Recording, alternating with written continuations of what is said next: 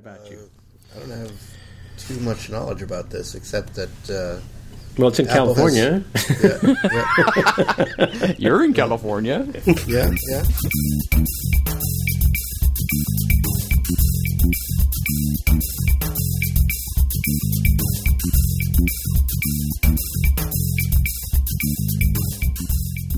So, hey, everybody, welcome to episode 58 of the More Than Just Code podcast. My name's Tim Mitra, and I am in Toronto, Ontario, and I'm joined once again by my co host Aaron Vey in Whitby, Ontario.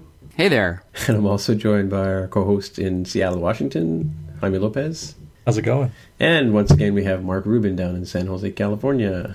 Hello. Alrighty then.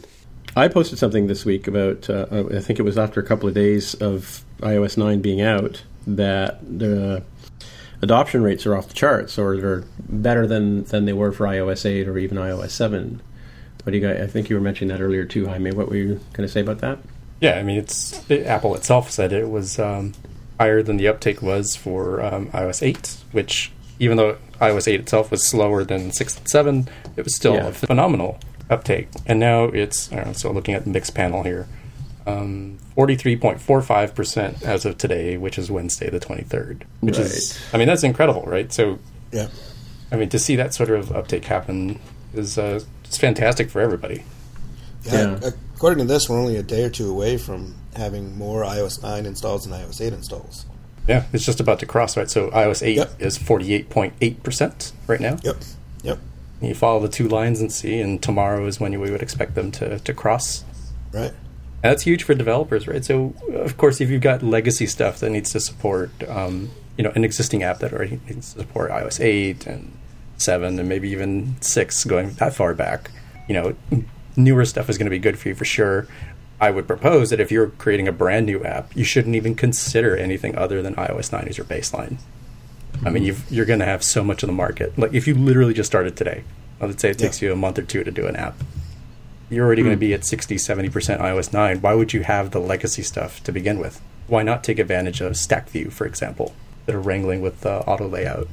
Yeah, it's a really good point. Um, uh, usually, I like to wait a little bit just because there's always that tail, but but uh, this year it doesn't look like it's that way.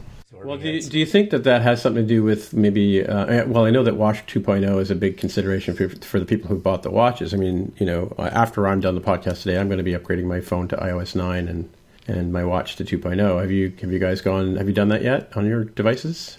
I've done WatchOS 2, but I'm not sure that that would be a significant enough number of users to really Yeah, cause people to up to, to cause this amount of upgrade, right? Because yeah, what are there? Let's say 10 million watches, right, out there. I think it was the public beta. It's been out there Oh. long enough. People, word's gotten around that it's good, it's solid, no big issues, right, right. uh, so it's safe to do. Uh, that's a good point. Un- yeah. Unlike iOS 8, right? Well, because I mean, the, the thing is, the, the the big announcement they just did with the iPhone um, 6s and si- uh, yeah 6s and 6s Plus. I mean, most of what I've heard is it's been been lackluster. Not much is you know even Apple sort of saying there's not a huge change, but they're they're pointing to certain things that are only relevant to that model. But you think that kind of that marketing or that message is getting out to people in terms of whether they should uh, update?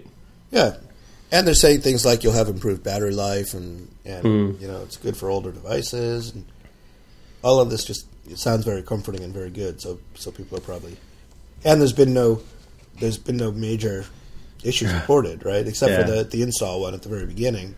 Yeah. But once it was installed, it seems like it's fine for pretty much everyone. So one issue where some people weren't actually able to connect, uh, and well, either weren't able to connect to the servers, or there was uh some kind of a you know almost bricking that would happen if to a very few people, where it would just kind of get stuck, and and the only way to fix it was to restore your phone. This is the iOS 9 update, or This is iOS nine I'm talking about. Oh, really? Yeah. Okay, Or yeah, are we talking yeah. about iOS eight? No, no, I, I did. I did hear something about iOS 9, but I didn't get the details. So Right.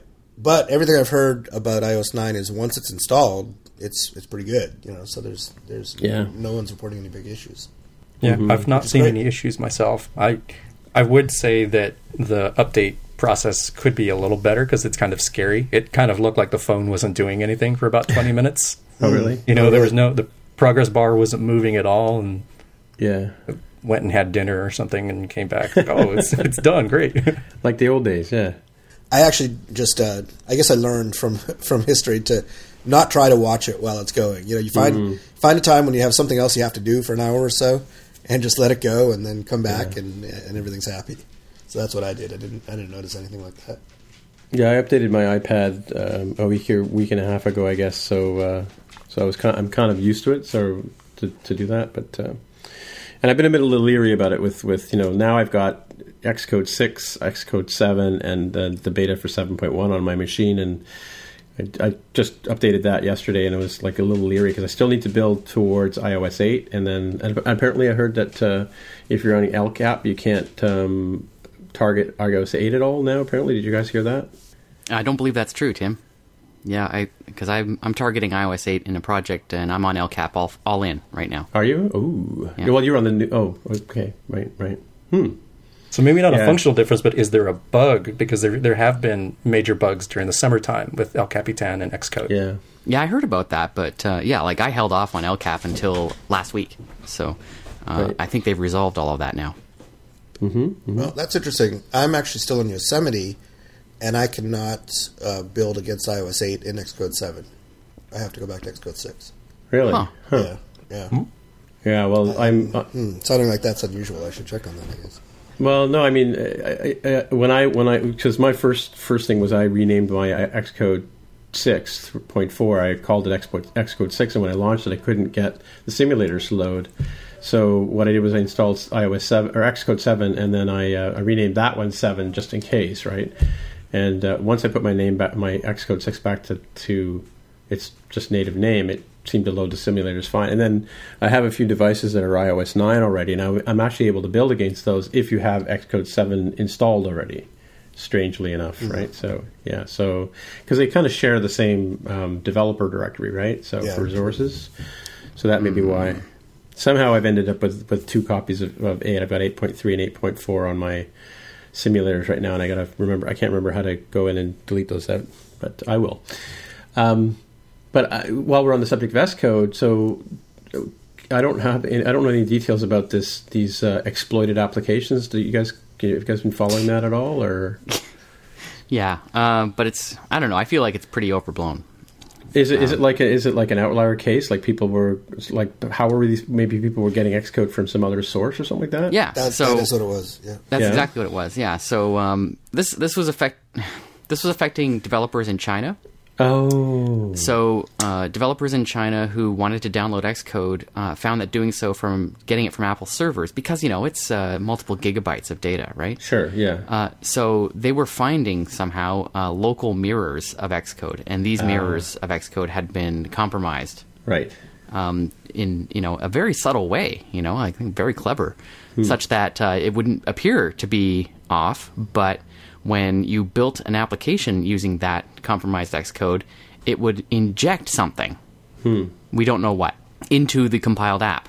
Uh, that app would go into the App Store, and it was undetected by App Review. Right. Right. So, you know, it turns out that many apps developed in China um, have have this little payload in it, um, which is unknown as far as I know. Like, we I have not heard what the nature of the payload is.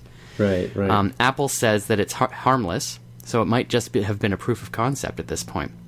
Um, but have they've since come out uh, with a tool or instructions on how to use the existing tools to determine whether your copy of Xcode is legit or not. right. Right. And we might put a link in the show notes for that. I, I heard, and this is unconfirmed, but but I heard what happened is, uh, if you run the apps is it would just pop open a web view and take you to some web page, uh, and you as a developer would never know that this is happening because it, was only on App Store versions. Yeah. Right. Interesting. So my, my I tried that test the, the tool out because it's- that's why I put the link here because it's got a link link to that in the in the show notes. But um, my problem is is that a lot of times I've gone into my gateway and turned off you know only let legitimate you know Apple stamped software on my device because sometimes people send me beta software to test out and, and Oh, you mean Gatekeeper, right? yeah, gatekeeper. Yeah, and Yeah. it's uh, yeah, and it, it you know if you if you if you say yeah sure whatever let that run. I've I've had a few packages in the past that I have to use that you know, don't because it's not signed by uh, signed by Apple or signed by however the the process for the Mac Store is. You know, um, so you can't run the test if you have that turned off. Like it it can't check your because apparently it needs that somehow to test your Xcode. Very strange, yeah. Because I tried that I tried that test out yesterday. The, the reporting on this has been rather inconsistent. Um, the only things that I happen to know are we know for sure in terms of you know major app impact. Uh, the messaging app WeChat, which is very popular in China, Yeah. as well as the Chinese version of Angry Birds 2 uh, were impacted, um, as well as others. But uh, according to the reporting, it was dramatic drop off after those two as the big hitters. The part that's a little bit less clear is exactly what was um, what was it capable of doing. There were some spots that reported that the uh, the device's ID, like the actual was it the UDID, was being captured in some sort of way, and others that were saying no, it was actually the advertiser for vendor was being captured. Which mm, it's hard to say what's what's the correct thing here. I would assume that Apple's own uh, automated systems would catch the use of the banned UDID collection. Right? They they moved us all away from that in iOS six, I think. Yeah, I don't know. Uh, you know, I, I I had never heard any reliable reports about what the actual consequences are, just the nature of the issue itself. Right, right. And we all got emails from Apple yesterday. You, Oh no. you didn't get an email from Apple? You didn't get one? Now Apple hates me. Remember? So Oh, yeah, uh, on that yeah. list, What what is yeah. this email you're talking about? Yeah, Aaron's on that list. Um, I, I must be. You know, don't win any lotteries and. Uh, No, no, don't send him Maybe anything. maybe you don't win the lot. Maybe you have been winning the lotteries, but you don't know because your email is set up incorrectly. ah, Like I there's a typo in your in your I, Apple I email. get the fu emails. I don't. I never get the winning emails. Oh, okay. Oh well, yeah. uh, okay, fair enough. Yeah, but what we're talking about is, um, you know, the, the email address I have associated with my uh, Apple developer account was sent an email. I, I don't have it in front of me, but it said something like, "Hey, you should go take a look at this information and verify that the copies of Xcode that you have are actually really truthful and as advertised, and aren't the XcodeGhost um, hacked versions that were floating around." And we'll have a link in the show notes for folks who, uh, like Aaron, did not get the email or may have lost it. No, I never. I Yeah, never it's, received the that subject matter is validating your validating your version of Xcode is what the email the subject matter of that email was. I got it. Oh, and of course, it wasn't even sent to me. It was sent to my other account, which always gets stuff before I do alphabetically. Like maybe it's because your last name is Vey. I've yet to V. receive the email. Is that what you're saying? Well, It's you know, I mean, I I can tell you, like I have, I have a developer account that that the the name begins with D, and it always comes to that one first. And uh, uh, that email account always gets notifications before my own personal one. In fact, even notices like you know WWDC tickets on going on sale. My personal, my my real Apple ID account will get email after they're all sold out. You know. Hmm. So they seem to have a really wonky uh, mail server system over there at Apple. Well, they are sending out probably hundreds of thousands of emails. Yeah, we should feel sorry for them. Oh, They- yeah, I feel they awful Don't, for they don't have enough Oh. money to fix that problem. Nope. No. Well, speaking of people not being able to fix problems, um, should we talk about Marco's uh, Peace um, withdrawal? Good segue there, Tim. Thank you. Uh, sure. Okay. That so this was a pick on last week's show that I made uh, when iOS 9 was introduced and opened up the market for ad blockers. And uh, Marco's was based on the popular Mac uh, extension Ghostery, and I was recommending it because it has what I feel is an excellent corpus of uh, trackers and advertisers that can be blocked in, in the browser. And Marco's Peace was the uh, exclusive provider of that corpus. So uh, it made for uh, a good choice on iOS. Now, uh, when when uh, Peace went live in the App Store, it, it rocketed to the number one spot in the top selling list. Was it top selling or top grossing, perhaps? But um, anyway, it was at the top of some list. Top paid. Uh, paid, thank you. And it was making obviously a fair amount of money. You would imagine. Um, I don't know exactly what, but many, many, many thousands of dollars. Let's just put it that way. And uh, you know, so hooray for Marco, right? It's Yeah. good for Marco. Is good good for Marco, I guess. But um, three days after that, or maybe not even, Two days, yeah. two days, he uh, posted a, a uh, post on his blog uh, saying it just doesn't feel good, and wherein he describes his sentiments about uh, ad blocking technology. Even though he agrees with the technology itself, he is unhappy profiting from uh, selling that technology to users. Right. So he pulled Peace from the App Store. And on top of that, he encouraged everyone to get a refund from Apple. And then uh, in the ensuing days, uh, actually was successful in getting Apple to automatically issue every purchaser an automatic refund. Mm-hmm. Uh, so even though, like, when I saw that and having bought it myself and, and you know spent my hard earned three dollars and fifty cents, Yeah, currently Uh, I- using it myself. yeah, exactly. I'm still using it. I had no intention of getting a refund, but I got one anyway. And of course, I still have the app. Yeah. Uh, So, you know, this to me uh, is is a little unfortunate for him to feel that way. Like, I, you know, I'm not going to control what Marco thinks, and uh, I'm not going to judge him. Uh, but I think this decision is a lot easier for someone to make when money doesn't really matter to them. You know, I like he's yeah. he's he's already he's already got tons of money. Let's put it that way. Not not yacht and helicopter money to uh, to to use his his term for it. But uh, he's clearly doing just fine. Thank you very much. And Right. uh, the revenues earned from Peace uh, are not sufficiently interesting to change his his ideology on this matter. And so, uh, what I personally think happened is that he got some backlash from people that he likes to stay close to, uh, his his homies, his buddies in the journalism field. Uh, decided that he wanted to stay on their side of this. Uh, Oh, as and- opposed to biting the hand that feeds them, you mean? yeah, exactly, Yeah. exactly. You know, you know, there there are circles on the the web, right, on, or, or in our community, and you know, like high school, and um, you know, Marco travels in that circles with you know people like John Gruber and Jason Snell and Federico Viticci and um, you know Rene Ritchie. Uh, you know, and these people are are journalists. You know, they they make their living on advertising on their website, right? And uh, Peace essentially enabled it enabled users to take away that money from those from those people. Uh, I believe that was his motivating factor. He never actually states that per se, No, no. but that's that's my explanation for what happened. He uh, he's he's pulled it off the store. He's lost probably tens of thousands of dollars, you know, and uh, he's moving on to, with his life. I find it frustrating, you know, personally, just because, uh, you know, he's he, just because he's in a position to uh, to get a number one hit on the App Store. Mm-hmm. You know that dream, right? Sure. Yeah. and then just say, no, no, not interested. Yeah, I, I you know, my personal opinion on that is is if you're if you're not happy making the money or the way you're doing, rather than throwing it in our faces, as it were, I mean, do something good with it. Give it to App Camp for Girls or buy wells in Africa or something. You know, I guess, yeah, You know? sure, you know, You know, but do something this- good with it. I could, I can't imagine a, a greater case of that's fine for Marco than what we just saw over the last few days. And Right. that was so fine for Marco. I. I, I can't imagine many other developers making that choice.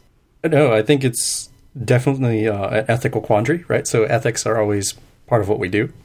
Um, I don't think it's quite as cut and dry as, as folks on either side of the debate maybe have, have made it, but um, you know, I, I think there's still legitimate use for these things. And looking at the top of the charts right now, on top of paid is surprise, surprise, Crystal, the other, the number two previous um, content blocker, and within the top ten, it's at number seven is Purify, the other competitor. So, I mean, people still clearly want this, and you know, there's still an opportunity out there. If, if you wanted to create the number one content blocker, ad blocker, you could still do that right now. And the number one, number one with a bullet has left the market. So take I think I advantage. think it I think it says more about as opposed to what apps are making the most money or whatever, or the fact you have an opportunity to make a great amount of money. What what it says is that people clearly want to block this kind of content on their devices. Right? They're willing to pay for it. Right? They're willing to like we have a toll road here north of Toronto where you can pay you know twelve dollars or whatever to to to ride on. Uh, more like all but but avoid all the avoid all the nightmare tra- uh, the traffic extra traffic that's on there. Well, I have a transponder, so I get a No, break, right? no. From end to end, it's like twenty-five to thirty dollars. Still, people are Anyway, people are yeah. people are willing to pay that to avoid getting stuck in bogged down in traffic. Clearly, people are willing to pay to avoid that kind of stress and pain in their life, right? And people are willing to pay to avoid having uh, needless ads. That said, I also have very many people in the journalism business, and journalism is dying because their only ad model, their only revenue model has been advertising since Adam was a boy, right? You know, you have classified sections make money for papers, and you know the, the ads in the back, the glossy ads in the back of the newspapers make money for papers. That's how they make the they they put your product in front of a, many many people, right? Like we've said over the last couple of weeks, it, advertising on the web has gotten out of hand right? And and it's it's worked its way into our phones, which we're paying for. We're paying for data packages. We're paying for uh, needless stuff. I mean, so you know, we pay for all those ads to get downloaded to our devices if we're not blocking them, right? So there's a there's a link in the uh, in the notes that shows. Granted, this is taken from Purify's website, so take it with a grain of salt. But it shows the response times for page loads with and without uh, both the, the, Purify and the Crystal uh, app installed, uh, and it's just versus no no blocker at all. It's, it's just astounding. Well, it's just it's the page times, but it's also the. I mean, how much data is there? I mean, yeah, okay, I'm yeah. going to one page, and maybe it's a, a couple of kilobytes worth of extra data, but that added up over a year's time. Right. You know, all of a sudden, you know, you you pay people pay like I mean, most of the people I know.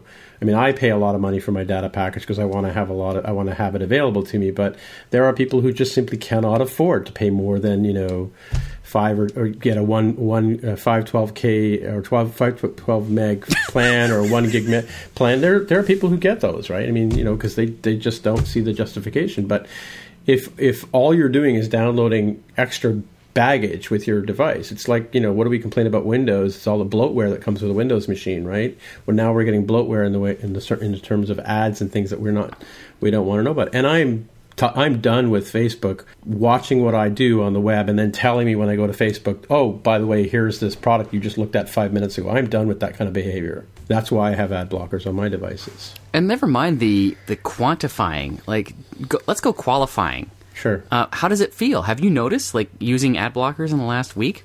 You know, it's been a week now. But yeah, no, you're right. It, it totally, totally feels great not to have to, to wade through all the extra extra cruft. Definitely. Yeah. I mean, just the web pages snap open now. Yeah. Like it's crazy. Whatever Apple's doing to enable the ad block technology mm-hmm. uh, does not seem to burden the CPU very much, um, and it's definitely making a huge difference in the performance of, of my device. You know. Yeah, yeah. So, like, just just qualitatively, the ad block technology and you know having a good ad blocker uh, is is a huge huge benefit. Yeah, yeah. I mean, admittedly, like Marco says in his in his uh, post, if there was a bit more granular control, then then that's you know, or if you could if you could whitelist like the desktop yeah. tool gives you more control. You can decide which blocker, which trackers to block, and which ones to let through, and you can whitelist websites and stuff like that. But there yeah. doesn't seem to be that kind of control in the yep. in the ad blocker technology on iOS, right? So that's right. You know, and I, I actually was on day one tweeting at him to add, you know, just to whitelist this sure site. You know, like yeah. that that alone would probably do a lot, so you could support the sites that you wanted to support. And it's not like you didn't have the funding to develop that. No kidding. yeah. But uh, anyway, that's not going to happen. Um, meanwhile, I mean, anyone who's got it uh, basically got Peace for free. Mm. You know, so uh, take that 350 or 299 US and sock it away in a interest bearing account and you know maybe one day you'll be loaded or you can just you know buy another app with it or a new phone or an iPad Pro or yeah yeah yeah yeah, yeah. yeah. Um, but it's just it, to me I feel like the whole thing is just a shame it's a real shame because it uh, it didn't have to happen that way at all yeah um, no. either he could have you know really you know developing an iOS app you know it kind of takes some effort so yes, yes. It, it would it, it behooves you to think about whether it's actually something you want to do before you do it, right? Right. So going through the effort to do it and then two days after it's out, pulling it, uh, you know, crazy. Just crazy. And I guess it's because it was so successful. Yeah. It's like, well, it's like the Flappy Bird dude, you know, pulling Flappy Birds yeah. back in the day. I mean, yeah, he, I think I think he did it for not understanding the cultural reason for why people were saying they were upset with it when they were actually just kidding. But you know, yeah, I think that's very similar. Very similar. Mm-hmm. I mean, it, it, these definitely a first world problem, as I would say. No kidding. Uh, but mm-hmm. a, I think it's a first world problem we'd all like to have. You know. Boy, would we ever?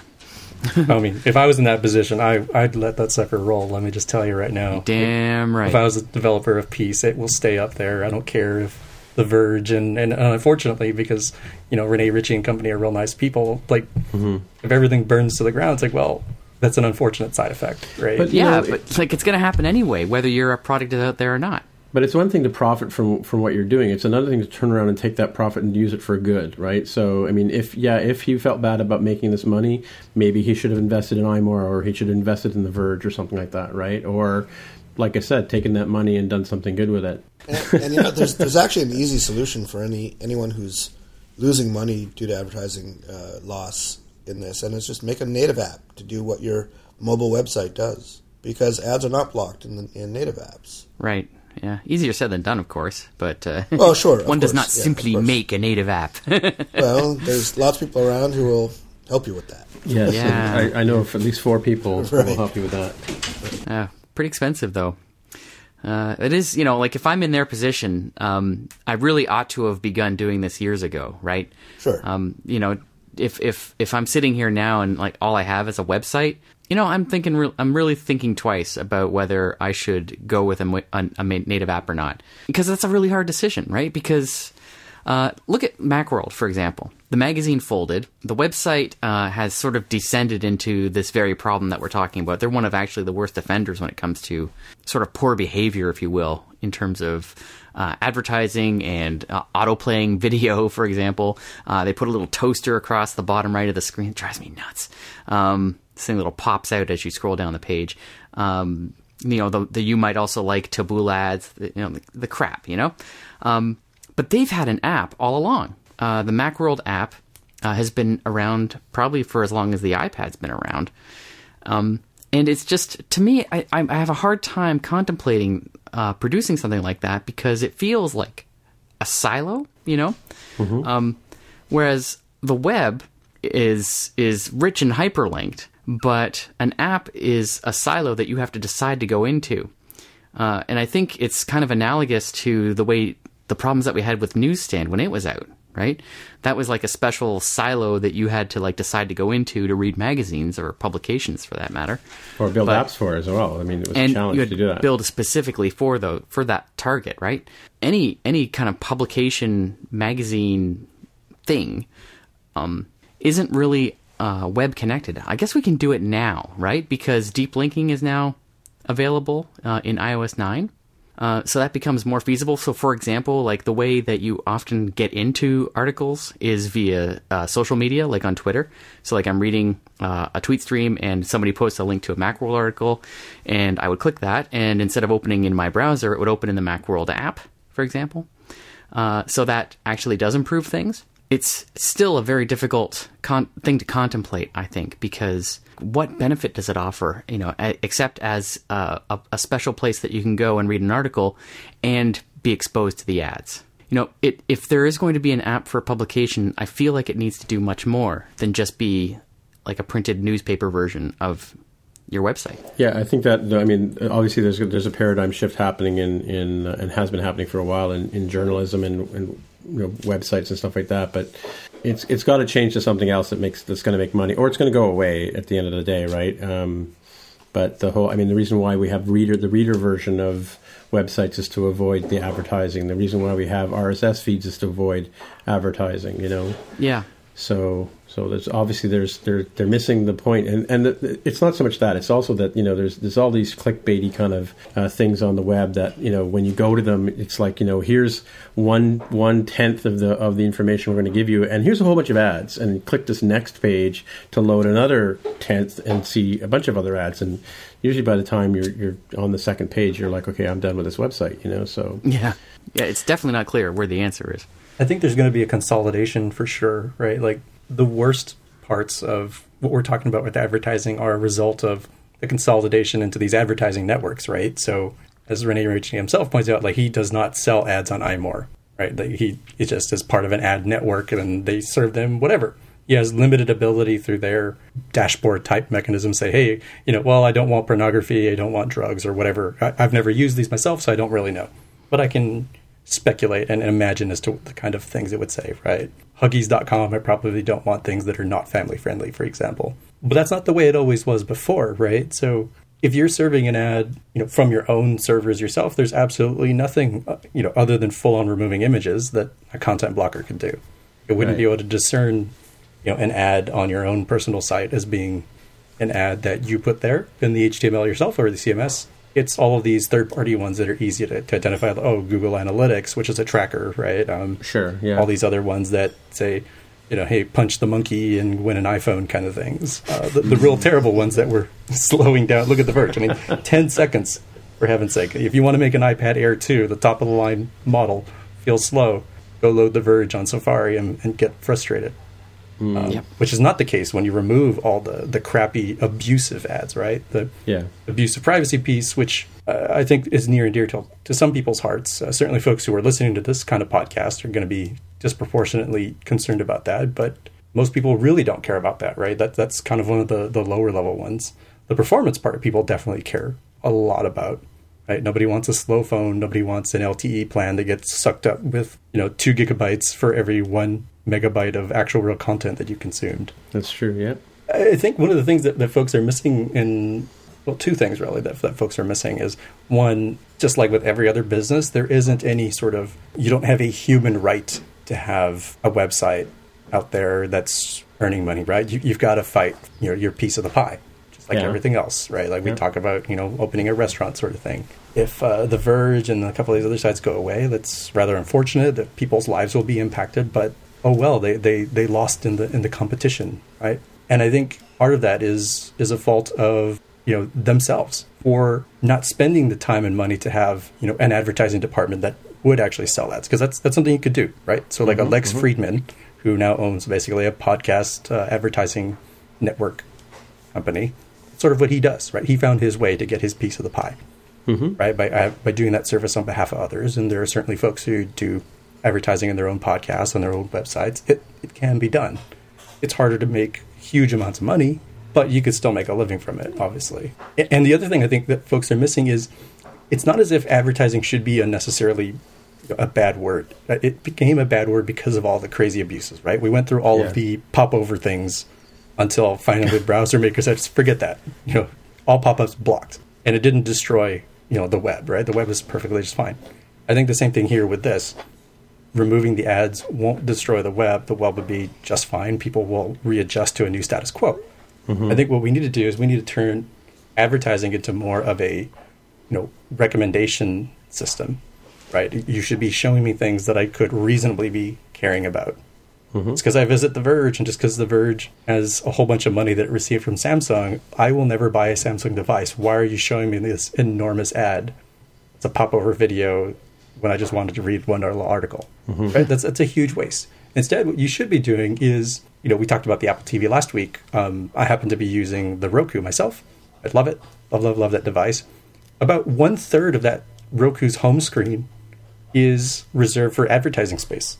Hmm. And what goes there is, you know, hey, you know, transparent now on Amazon Video. Hey, you know, this new movie that just came out now available on Netflix. Hmm. Right. And I've noticed they're really good at picking out the things that I would reasonably be interested in. Probably through tracking, right? Like they certainly can tell. All these different providers can tell what am I watching? Am I watching Narcos on Netflix? Am I watching Boardwalk Empire on Amazon Instant Video, sure. And, and certainly there's a privacy aspect to that. But on the flip side of it, I've found several videos or several TV shows that I've wanted to watch through that advertising. And it's done in a in a simple banner that's kind of unobtrusive, right? It doesn't right. pop into my way and prevent me from getting to the channel I wanted to get to. It's kind of there off to the side. So it can suffer from banner blindness, of course, but that just means they do they have to do and have done a better job of choosing things that not only are relevant to me, but presenting them in this nice, beautiful, almost like the artwork you see out in front of, or the movie posters you see out in front of the theater, right? It's like, right. oh wow, is Godzilla 2015 coming out? that looks pretty cool. I'm going to go watch that, right? People love that sort of stuff. People buy that sort of stuff and put it up on their walls, right? So, so I think relevancy and just not being douchebags about it Yeah, I think I think you're right. There's totally totally a, a, need for curated experiences. Like we've talked about the, the mailing lists a couple of weeks ago with Natasha the robot and and Brian Gillum with his his watch kit um, one, and the one wasn't a Apple apps Apple TV one we talked about last week as well, right? Right. I mean, those kind of things where where they're they're gathering information or gathering stuff that you may be interested in and presenting it to you, and it's your choice to go and, and look at it or not. You know. Um, it sounds like this Roku way of advertising makes sense. And I'll be honest, I mean, I have actually followed through on ads that I see on, on the sides of websites from on if they're relevant to what I'm doing or or there's something that's of interest to me. But and I do realize that you know when I click on that ad that somebody's getting paid for that. You know.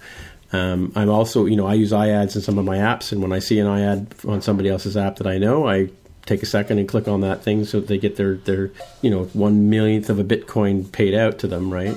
Yeah, I, th- I, think that there's there's a I think maybe curated experiences is the, is the way that things have to go because it, it's just become a wild west of, of this pop up and that pop up and you know apparently there's a whole bunch of women waiting outside my door who want to have relations with me you know all all the time you know according to some of these websites I go to you know. And I'm not talking about you know I'm just talking about regular websites right? So sure you are Tim. Yeah yeah. I got them from the show notes, show notes you put in there last time Aaron but you know what I mean? Like, like it's it's like I, I, I, think I complained about this a couple of years ago. I was I was actually doing some research on a on a on a present for my wife for Christmas, and then she you know logs onto uh, onto Facebook using my account because again we've talked about that before. But and there on the side of the page is the thing that I actually literally just bought her on Amazon. I mean, you know, talk about spoiling the surprise. Oh, and never mind that. I mean, what's even the point if you've bought it? Why are they at now advertising? Yeah, yeah, yeah, yeah, yeah, yeah. Ads have, are stupid. well, I mean, like I, I, was just thinking about this today. I, I just I have an, a political affiliation. We have an election coming up here soon too, and and uh, you know, yeah, I threw five bucks at these guys to sort of you know you know throw my piece into the into their campaign, and they've been just inundating me with emails and you know every day four or five emails. You know what? Enough. I'm unsubscribing. Like you've you've, you've you're probably still going to get my vote, but you're being a pain in the ass about it. You're preaching to the choir, you know? Yeah. Makes no sense. Nope. What else can we talk about? Car. Car. Car. Car. Let's talk about so car. so for Mark, you play, did you ever play road hockey when you were a kid? A little bit, yep. Yeah, and Jaime, do you know what road hockey is? Like Wayne's World, where yeah. Wayne and Garth yeah, were in we, the road. When we when we all grew up, we were we're not allowed to do this anymore. It's illegal in Toronto apparently to play road hockey now. But when we were kids, we'd have these little nets that we you know little made out of like a tube with some string on them, and you get a tennis ball, and a bunch of people would run out and play hockey all day long in, in the in the road in front of your house, right? And when a car came, people would say, "Car." Car, and then you uh-huh. pick up the net, move it aside, and then put it back. And that's where the I think they probably do say that in, in Wayne's World too. I think they do. So that's a that's a definitely a cultural difference because uh, the only hockey I played was field hockey, and that was in elementary school during physical education class or recess. Yeah, yeah, I could say something incorrect, but I won't. I'm from the United States and I'm from Texas in particular, so we, we played a lot of football in the streets. Texas, Texas uh, field hockey. Hmm, interesting. So, speaking of cars, anyway. uh, I noticed a couple of things and I put them on here for as follow up uh, about something we've talked about in the past. And who wants to take the lead on this one? Mark does. Mark, Mark, how about you? Uh, I don't have too much knowledge about this except that. Uh, well, it's in Apple California. Has, yeah, yeah. You're in California. yeah, yeah. So uh, Apple's apparently had some meetings with the state level DMV, Department of Motor, Motor Vehicles, uh, working out what's what it would take to to build a car, I guess. Uh, and put one on the road, yeah, and put one on the road. And apparently, there's now a uh, a projected release date of 2019 for for SICK wow. cars. And uh, Apple currently has apparently this is was kind of a surprise when I saw this. Currently has a team of about 600 people working on this thing. Wow! Roughly 50 of them were recruited from Tesla, if according to one article. Uh, and they now have the, the red light or the go or the green light rather uh, mm. to the go ahead to expand that team to about eighteen hundred people in order to get the yeah triple to in order to get the car out the out the door in, in, by this 2019 release date, which is pretty amazing. Uh, I, I still I always kind of thought that yeah they're probably going to work on this thing and it's going to be years and years away before anything ever happens, but sure 2019 is not that far away. Now, this article in Mashable does express uh, some doubt as to whether that will actually happen or not. Um, some of the team members that are quoted, of course, everybody's anonymous, but uh, they say that they they themselves are not sure they can hit that date. You know, which Yeah. you know, let's face it, it's an ambitious date. Well, I, Yeah, how, yeah. how does that compare to Jaime's projection of what, what was your estimation there, Jaime, for your four four ninety nine ninety nine ninety nine car? I want to say 2020. Uh, We'd have to go back to the actual episode, but it's a it's a year earlier than I thought because I think we just said oh five years from this year, which is 2015. Interesting. Actually, this Mashable article is not the original. Um, it's uh, in, in the Wall Street Journal, I think. yes, yeah, yeah. uh, that did the original reporting. And so this Mashable article does not have that uh, particular quote. Yes, here. There's a link in the Mashable article to the Wall Street Journal article. oh, look, there's a course, will be pop up in front of the World's, Wall Street Journal ad that I want to, and I have to click or sign in to read the story. What, um, you know, with Wall Street Journal, you know how they have the paywall? Yeah, yeah. Um, are, are you aware of the Google hack in order to get around that? No, is there such a thing? Yeah, take get the headline, Yeah. which you can see, and Yeah. then uh, do a Google search for that headline, and Yeah, the right, article will be the first hit. Um, and then from Google, click that link, and then you'll get the full article. Really? Yeah. I had no way to link to it directly. I'm looking at the article now and I'm trying to find that particular line. The 2019 target is ambitious. Building a car is complex, even more so for a company without any experience. It would still have to undergo a litany of tests before it could clear regulatory hurdles. Hmm. Um, so, and it's actually backing off a bit because here it says in, in Apple parlance, a ship date doesn't necessarily mean the date that customers receive a new product. Right. It can also mean the date the engineers sign off on the product's final features. It isn't uncommon for a project of this size and complexity to miss ship date deadlines. People familiar with the project said there is skepticism within the team that the 2019 target's achievable. They're they're shooting for 19, but you know it could slip. Just like the Apple TV, you know they were shooting for 2012, right? so Whoops! uh, that didn't happen. And so, but of course, Q. Now that we have 2019, by the time you know that arrives, um, you're going to be seeing all the headlines, right? Apple late on car. Mm-hmm. You know, Apple screwing up. Car's not going to happen. Hmm. People complaining about the quality of the space gray on the car Oh, I can't wait to have those discussions. or the rose gold. Um, it'll be interesting, you know. And the other thing I like about this article is that it, it clears up a lot of the questions that I think I had about um, sort of the two vectors, right? Like, will it be a gas car? No way. It's going to be an electric car. It has to be. Okay, Sure. we're, we're clear on that, and this article confirms that. But the other question is autonomous or human driven, and it seemed just super unlikely that Apple would both go electric and autonomous. Um, and this article confirms that as well. That while autonomous driving is certainly on the roadmap, um, this is going to be driven by peoples. So, and that makes sense. So, uh, it seems pretty clear. Now, having put all that together, we've got like an electric car that you're going to drive yourself. So it's, um, you know, think of like what Tesla's doing today with its Model S, um, and imagine Apple's version of that. What What do you think will be the differentiating factors for an Apple car? Like, will it just look cool? No, I'm st- I'm sticking with my original prediction, which was six months ago, that they're going to make the the little miniature smart car cool. Hmm. I, I'm s- I'm serious about that. I don't think they're going to go up against Tesla, which is the high power sports car, very expensive. They're going to make the the the Autopod. the, the cool. Yeah, yeah. They're gonna. There's. I mean, around here at least. Uh, I don't know if you guys have them, but uh, around here you see a lot of these little tiny cars. Sure, yeah, we have especially up in, in San Francisco. Uh, and you know they're quirky and they're cute, and, but they're not they're not really cool. Uh, you're making sort of a, a statement if you're driving one, Right, That, that yeah. you're kind of quirky.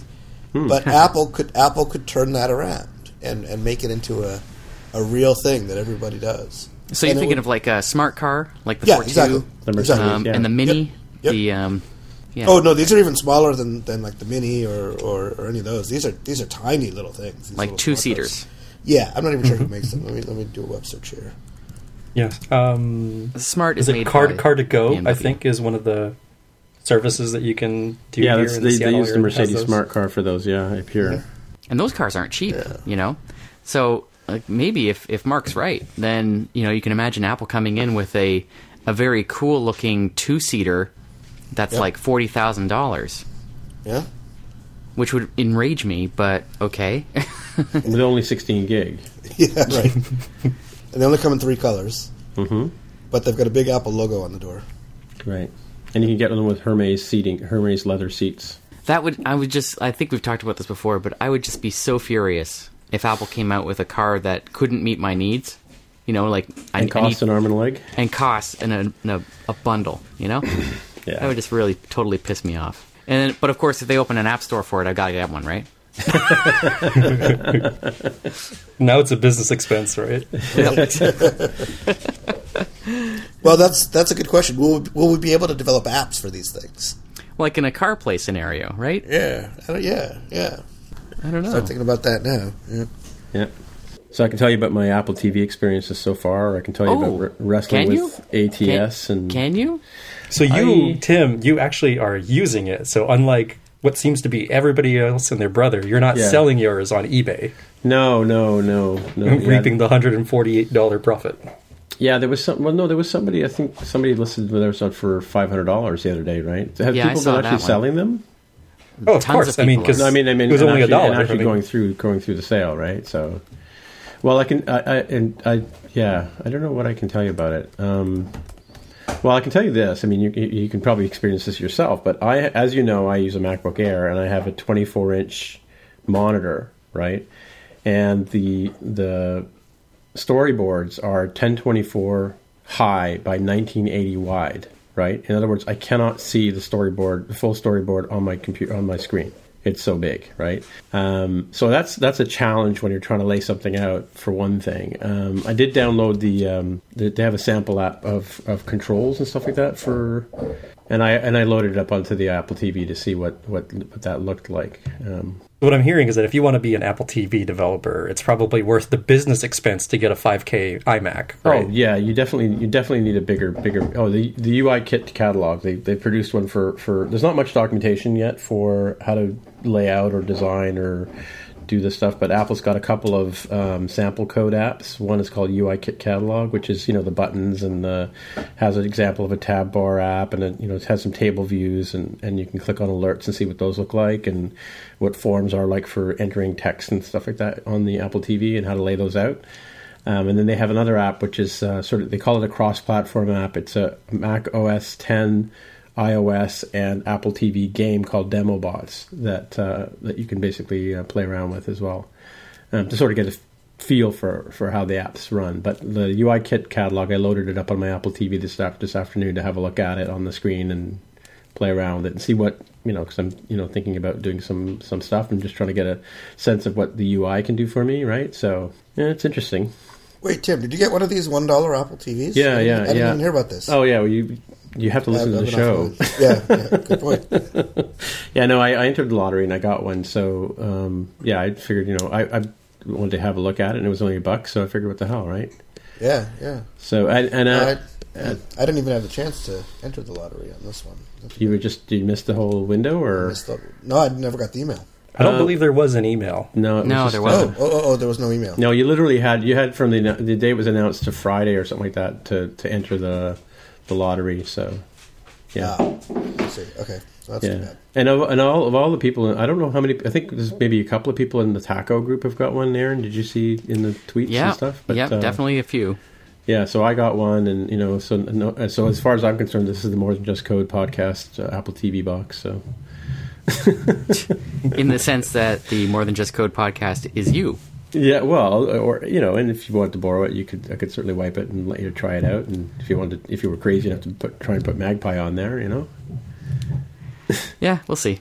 We'll Yeah. see. I've, I've actually. Um, I'm not going to make any product announcements here, but I'm not uh, not feeling as warm towards uh, putting Magpie on the Apple TV right at the moment here. Yeah, we have we have a couple of ideas for, for some apps. So we've got a couple of customers that that want to want to try it out. So at least have some ideas, but you know, yeah, sort of very early stages in terms of what they're thinking and trying to figure out what it is. I mean, the fact that we do we do a lot of um, native apps, like we were talking about earlier, where we build you know, web views and we load up content from servers and stuff like that. And since we can't do that in a web view on Apple TV, that's kind of a kind of challenge for us. We have to sort of find you know do it the other way. So it's an interesting experience, like just playing around with that. I mean, the, the major frustration for me is, yeah, like like Jaime said, you you need to get a 4K display or a 5K iMac to basically really play around with it to be able to see the whole thing. Because, and again, the other pet peeve of mine, of course, I'm sure I'm not alone in this, is that it sure would be nice if we could shrink the storyboard down to 50% and still be able to play with the UI. You know,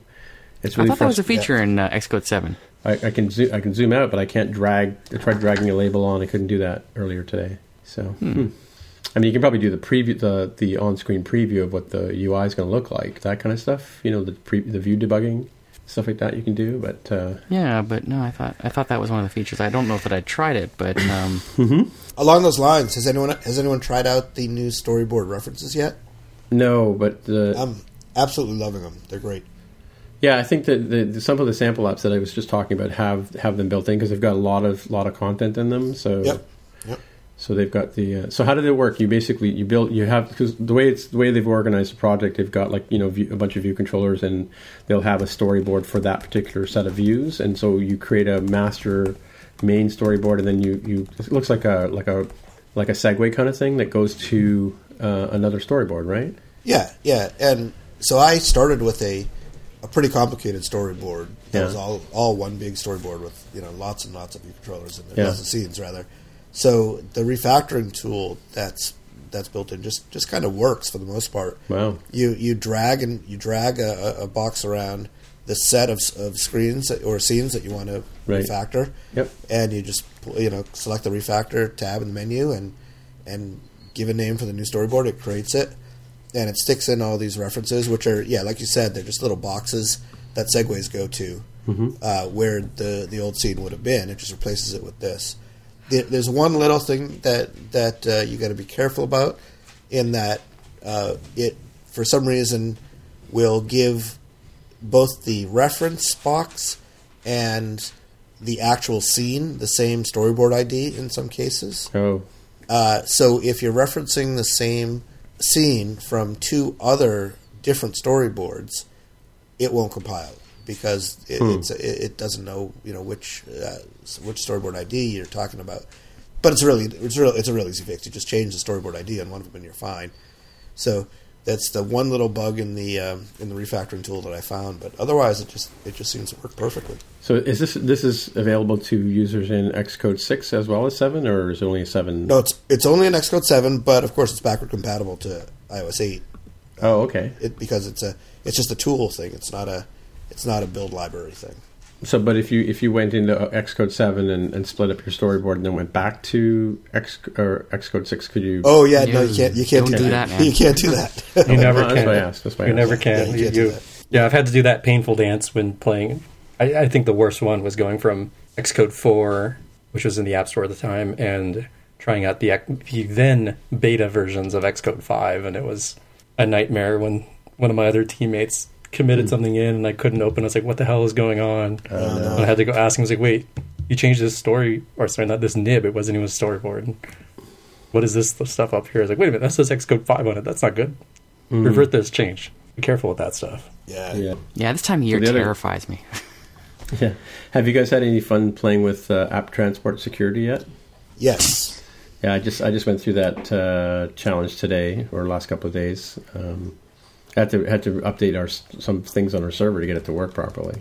What was your experience? Yeah, well, I I did a lot. I, I sort of have been forced to do a lot with the exceptions. Yeah, uh, because yeah. I have servers that aren't going to change anytime soon. Sure, that I have to that I have to hit against.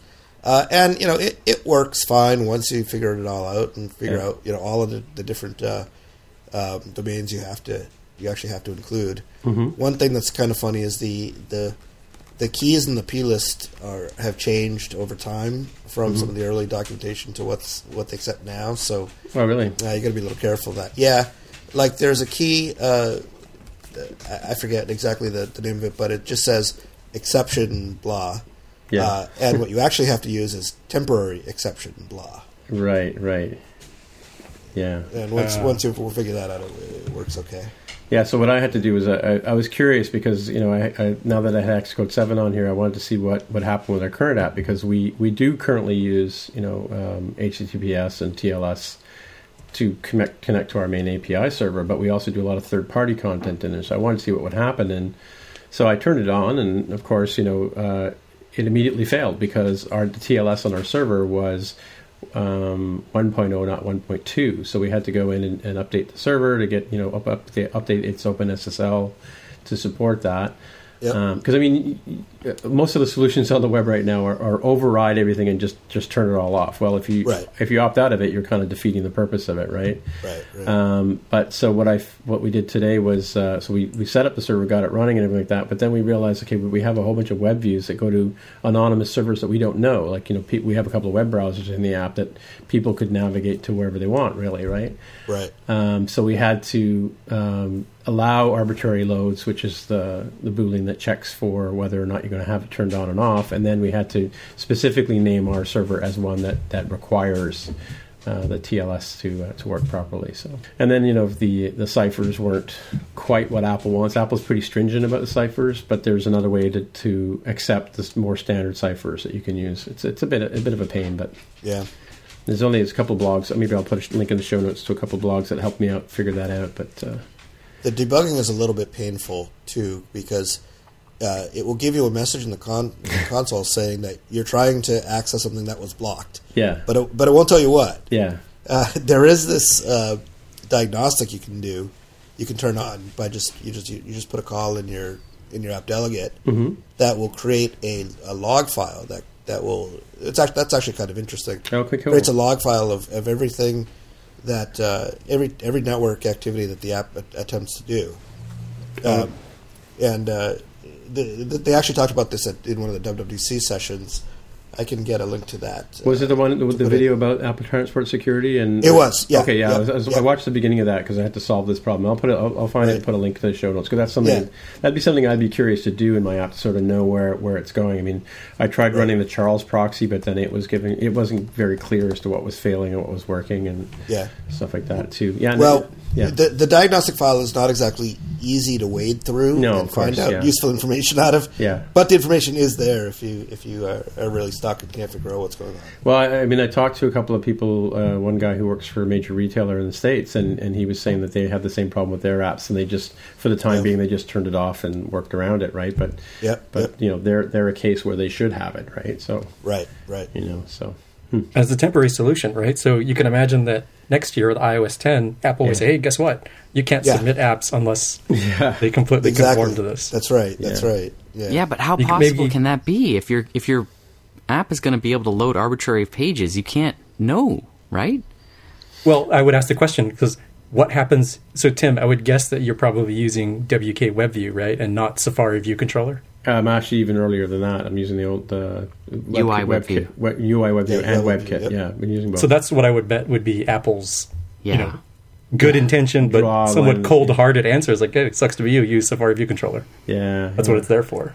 Well, so so what I had to But- do in, in my case, because like you know, so first of all, I had to add in, I had to opt into it with with my server, and again update my server, right, and and make sure I was using the forward security and all that kind of stuff. But then I also realized that I had to create an exception for every other server in the world first, and then but then for the private user data that we want to have encrypted and we want to know is encrypted, then that one we, we basically set it up to to specifically name that server and put those exceptions in to force it to use the app transport security. Do you follow me? Of course. Uh, I think there there has to be a way to to load arbitrary web views. Yes. Um, to load arbitrary servers, there have to be. Yeah. Um, and that I can't imagine Apple pulling that away. I can imagine them deprecating UI WebView out of existence, Sure. uh, but not that, not that. Yeah, but this isn't a, a, a WebView issue. I mean, this, No, this it's happens not. with yeah anything any US NSURL connection or session. Yeah. Yeah. Yeah, I first discovered it when I just literally wanted to go get a, an image from or a plist from. It was actually on another app. Actually, wasn't wasn't my main app. It was another another client app that I was working with, and in that case, there I go get a plist from the server and, and load up a list of streams. Right, it's an audio playing app, and um, as soon I just wanted to run it in iOS nine to find out what was you know what what the challenges were, what I need to update on it, what I need to talk to client about. Right. Um, and that's when I first discovered this this uh, ATS thing is is kind of all encompassing. So Yeah. I even found that uh, the SDK for one of the uh, extremely large social networking, uh, you know, connecting login Mm-hmm. sites, Uh, if, if you know who I'm referring to, requires you to go to your plist and enter a whole bunch of, of exceptions Oh, really? to use the SDK. Oh yep. man, you're kidding me. Yep. Nope. Oh, Why aren't you saying their name? All right, it's Facebook. Of course, it's Facebook. Yeah, of course, it's Facebook. Yeah, I remember they're seeing their- dirtbags. I remember seeing their, their blog post that, that covered a whole bunch um, of exceptions. I was under the impression that they were working with Apple to see if they could get that reduced Yeah. in some way. Well, Google Analytics was also As of last week, they have not gotten that reduced. Mm-hmm. Yep. I was going to say Google Analytics was was was ish- a problem last year with with um, 64-bit code. Um, they they hadn't gotten up to speed quickly enough. But the I'm currently using Facebook and and uh, oh, I guess I am, but I'm not using it for login. I'm using it for analytics, right? Oh, And, okay. Yeah. So interesting. Hmm. Yeah, Overall. from a user standpoint, when I upgraded to iOS nine, it's a little annoying when you use the um, so the way that they handle the whole like wanting to open another URL, so for deep linking purposes, Yeah. which something like a Facebook or a Twitter login stuff would do. You'd end up with this weird little dance of tap a login button. It's a this app is trying to open up Facebook. Okay, Yeah. yes, allow it. Then you go to Facebook, it does its little dance. You do the accept, and you hit the button and says, "Facebook is trying to open this app." You know, the, the other app. It's like, yes, allow that too. For Wow. heaven's sakes, like, this is annoying. Yeah, so I'm not sure if that's because those apps had not yet been updated to have the right kind of exceptions, or if that's something that um, is kind of expected going forward. Like, I haven't tried it with other apps that, uh, like brand new apps that use logins, social logins. Well, that was my fun with ATS t- today. So I'm sure people will come across that as they go through the the days of getting ready for iOS nine. So Yeah, to my mind, it's uh, it's it's a much different issue depending on what your app does. Of course, Yes, of so, course, yeah. Um, a lot of apps uh, just speak to a single web service and do not do arbitrary web page loading or web content loading of any Mm-hmm, kind. Um, and so the app developer might have control over their own application server, and they can readily uh, install SSL on it or improve it. Mm-hmm. Um, that's not going to be an issue. the The issue Yeah. is and in a case like that, they absolutely should be using. Oh, of course. TLS. Absolutely. Yes. Yep. Um, but when when you get out to like doing arbitrary things on the internet, um, like Magpie, Magpie, I have to uh, open it wide open because I'm talking to any kind of server out on there right, right. in order to get your videos. Uh, so like ATS is simply a no go. Yeah, for that app for sure. Yeah. Oh, look at this. The Facebook SDK for iOS 9. Way down there at the bottom in the FAQ. Why do I see a wants to open Facebook alert dialog? Yep, that, that was annoying to me. So Yep. hopefully, uh, hopefully Apple ends up changing that because I don't, I don't think that's a good thing. And then, is Bitcode supported? At the time I last looked at this, maybe a month ago, Oh, yeah, Bitcode. Bitcode. was not supported. It looks like version 4.6 and version 3.24 of the SDK support Bitcode. Why do we have two versions? Yeah, I was All wondering right. about that myself. Facebook. Yeah. So I will speak to this because Yeah. you, you raised a good question there, Aaron. So why why are there two different versions? And it's because version three and version four are completely incompatible, Naturally. right? So I I guess they could have said, "Hey, it sucks to be a you. You got to use version four of the SDK," but that's probably not realistic for apps that are still stuck in the 3.x SDK. Actually, it's a good point. So, and I have to give Facebook some credit here. Uh, that in the move to version four, they finally upgraded the the uh, all the uh, the connecting APIs to use blocks instead of the old delegate methods that they had that were really kind of hokey and uh, didn't play too well with the fact that the app was switching to you know to the Facebook app and then switching back, and then things you know things would get lost. Sometimes the delegates wouldn't get called, or it was hard to hard to you know keep track of the state. And it's now much much much easier with the with the block based methods. So Great. that's a reason for moving to version four. But but yeah, if you have all that already implemented using version three, you might not want to switch. Yeah, I remember version three had the uh, the the weird delegate retain thing. Yeah, right, that was like, "Hey, this thing would be called every time." It's like, what? No, right. good. Yeah, I didn't want to do that. yeah. yeah. And working around that was hard. yep. There's one more thing here on this list. You want to talk about um, the iOS 9 uptake? Yeah, we talked a bit Massive. about that while you were while you Oh, were did you? occupied. Oh. Yeah. Yeah, yep. What did you want to say about it? I can work it in. Woohoo! Um, I, I have to say, you know, um, I'm really liking multitasking. I, I hadn't really played with my iPad very much, but in the last couple of days, obviously, a bunch of iOS 9 apps have been released, and um, you know, things like Slack and Twitter and whatever. And so, you know, as we were talking about last week, we're you know on my, and I think Jaime and I were talking about it too yesterday because you have an Air two, right, Jaime? I do, and I'm loving the the updates. Every app that updates, and within the past two days, so yesterday and today, Yeah. there's been probably 20 apps that I use that updated for iOS 9 and or um, WatchOS 2, Right. and in some cases, some of those iOS 9s are supporting the new 3D Touch stuff for the six and six or 6S and 6 Plus, S Plus. Excuse me. Cool. That was quick. Um, well, because w- what I like about it is is if you if you had a pair of apps open that support multitasking, and you go to one that doesn't, like a video app that I might name, but if you so if you go to an app that doesn't doesn't support it, and then you switch back to one that does, it automatically, even though what you had on the right pane isn't you, it always opens to the, the new app you're going to open into the left pane, but it reopens that that uh, secondary app. So if you had it set to, you know, a, a, a third, a, thirds of the screen or half a screen or whatever, um, and you go to an app that supports the multitasking, it automatically just opens everything back up the way it was, and it's kind of cool.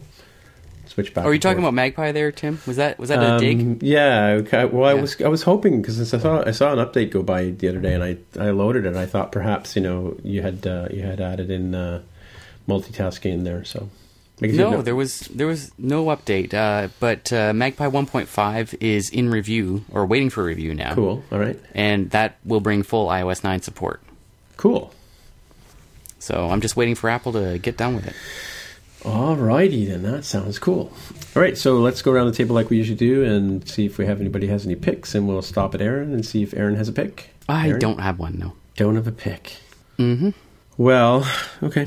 I'll, I'll, I'll do your pick for you. I'll do I'll do your pick for you. I decided I, I was reading the other day about um, reverse crown, where you basically you put your uh, watch on with the button uh, facing up your arm on the left and on the bottom, and That's assuming that you are right-handed and tend to use your watch on your left hand. Yes, exactly. Yeah, yeah. So one of the complaints that I had from a left-handed family member of mine was he was like really annoyed that Apple hadn't come out with a right-handed model of the of the the watch. But I have found that with the with the buttons the way they, they normally are on the on the outward facing towards your hand, um, a lot of times I'm picking up stuff and I end up taking screenshots of my watch all the time because I'm using my hands and the way I bend my wrist, it automatically pushes the two buttons in. So that's one thing that's kind of kind of annoying. But I find it easier to, to manipulate the phone or the watch with my thumb than with my index finger. So wearing it on my left wrist with the with the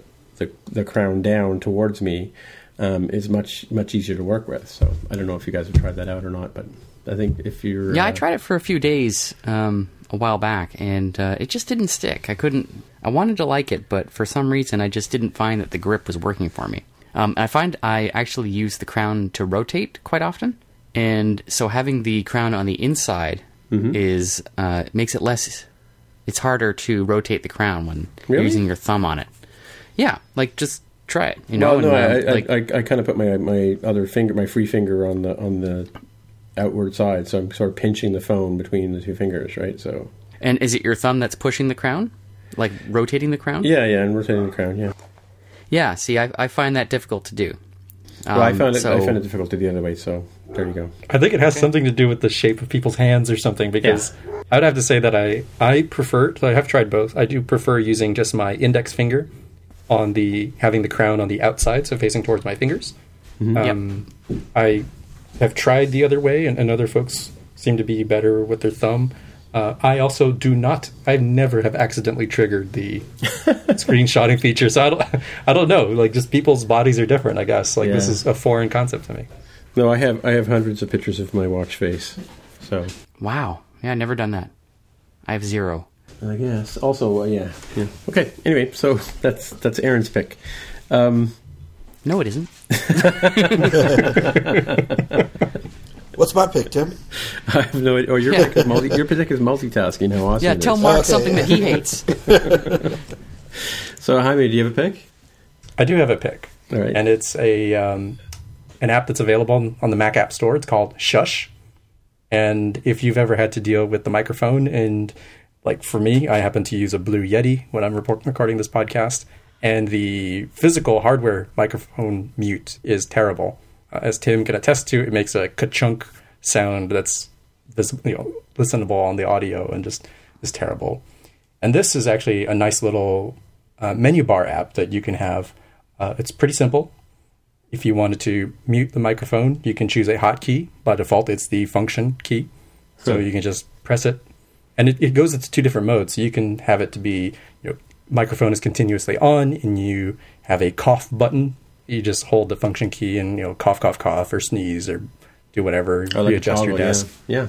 and it silences. Or if you're a little bit more uh, conservative with things, you can put it in reverse mode, which is microphone is muted, and you have to hold down the function key to turn the microphone on. It's, it's fantastic. It's four ninety nine US in the Mac App Store, so I highly recommend it if folks are doing this sort of thing.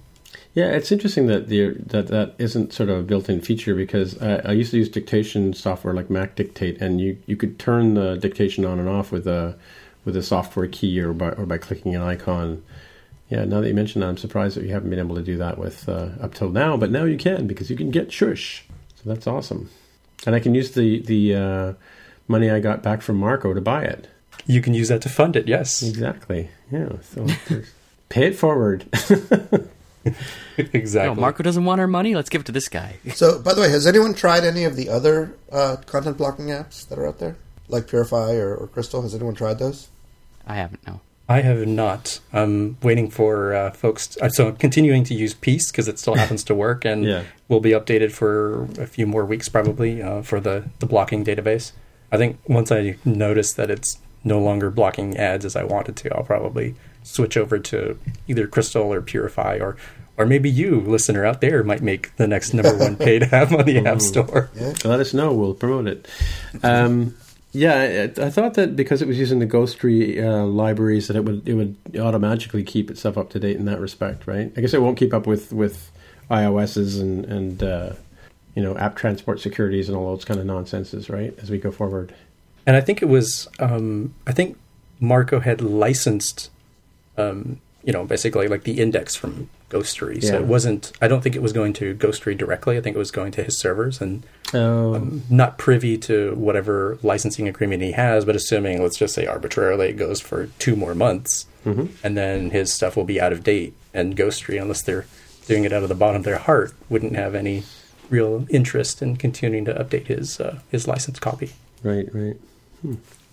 I, I would love to know that for sure, like exactly how that works and at what point it's going to stop being as useful. He did mention it somewhere in some article that I read, but I wasn't sure if it's one we have linked in the post in the show notes currently. No, he, he didn't talk in much detail about that in his article that he posted. Yeah, Um, no, I did. I did see some follow up about about the mechanism. I'll see if I can find it and link it up or whatever. I I really don't have a pick too because I kind of sort of wasted mine on Aaron. But I want to go back to uh, Jaime. Jaime, you point you Well, you pointed wasted it all right. You pointed out. Uh, Donated you pointed out that that uh, um, Aaron's pick of uh, the Mac uh, UI um, mock-up app, which I can, can't remember, Principle, I think it's called. Oh yes, uh, in on Twitter, yes. Yes, so Yes, what- apparently so what were you saying? Aaron knows how to pick them. He's got, he's got winners here, folks. Mm-hmm. So what, Boom. What can you say about that specifically? What can I say? Well, it was, um, gosh, I can't remember who. So somebody out there in Yeah. the UX UI design world was like, "Hey, here's why Principle, the awesome, um, yeah. prototyping app Yeah. for Mac, is is awesome." And and they did a pretty good job of, of showing how they have sort of like a like a Twitter or Facebook or other social media feed mock-up that they made, and instead it took them you know like 30 minutes and espoused the virtues of the fact that it's very um, you know Adobe Flash like in terms of the tool set that you use. It has a timeline of animations and so forth. Mm-hmm. So who knows? Uh, in this article, they compared it to Pixate, one of the other, you know, hot tools out there that UX designers use. We'll see. There's tons of these tools cropping up all the time, but you know, this one seems like it could be here for the long haul.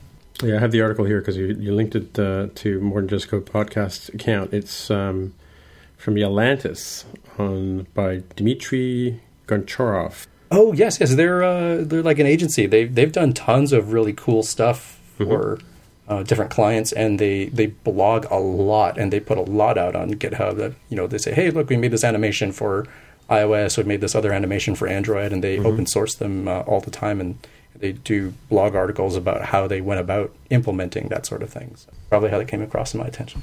Yeah, yeah, Aaron knows how to pick the winners, so I'd have to say here that just because we're we're a little shy on picks. So some time ago, Aaron picked um, Unclutter for the Mac, and uh, I still continue to use Oh, it yeah. to this day, Yep. and I love it. So it's an app that is another Mac app that uh, plugs in. It gives it, so the things that I happen to use. I don't use the clipboard manager piece too much. I use the little notes piece. Mm-hmm. I want to like quickly throw some notes together for an app release, or maybe I've got a couple links that I want to hang on to and collate into something more sensible. And also the file transfer stuff, right? So if you're you know, moving dSYMs around or moving, you know, collecting App Store screenshots or something is mm-hmm. great for that sort of thing. And fairly recently updated, so now it has the all important dark mode, which you can set in preferences. so it doesn't burn my eyes. Awesome, awesome, awesome, awesome. Awesome sauce. All right, boys. I guess we'll uh, try again next week, and then we'll say goodbye. So, Aaron, if people want to find you on the interwebs, where would they look? Go to Twitter at Aaron Vey or check out magpievideo.com. And Jaime, if people want to find you on the interwebs, where would they look? On Twitter as at dev with a hair. And Mark, if people just wanted to get a hold of you, how would they do that? Mark R. It's mapsoft.com. All right. Once again, I'm Tim Mitra on Twitter, T I M M I T R A, and in Toronto, Ontario, and, and all that kind of stuff. And we'll see you guys next week. All right. Bye. Goodbye. Bye. Aaron. Bye bye. Bye.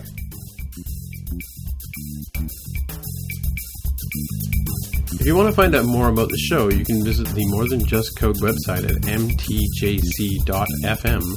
There you can find a summary and show notes of each episode. We list links to the items we talked about and links to the apps on the App Store.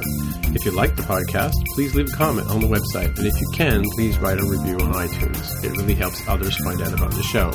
Once again, the pod- podcast Twitter account is at mtjc underscore podcast. And if you'd like to support us, you can pledge any amount on patreon.com. Thanks again for listening.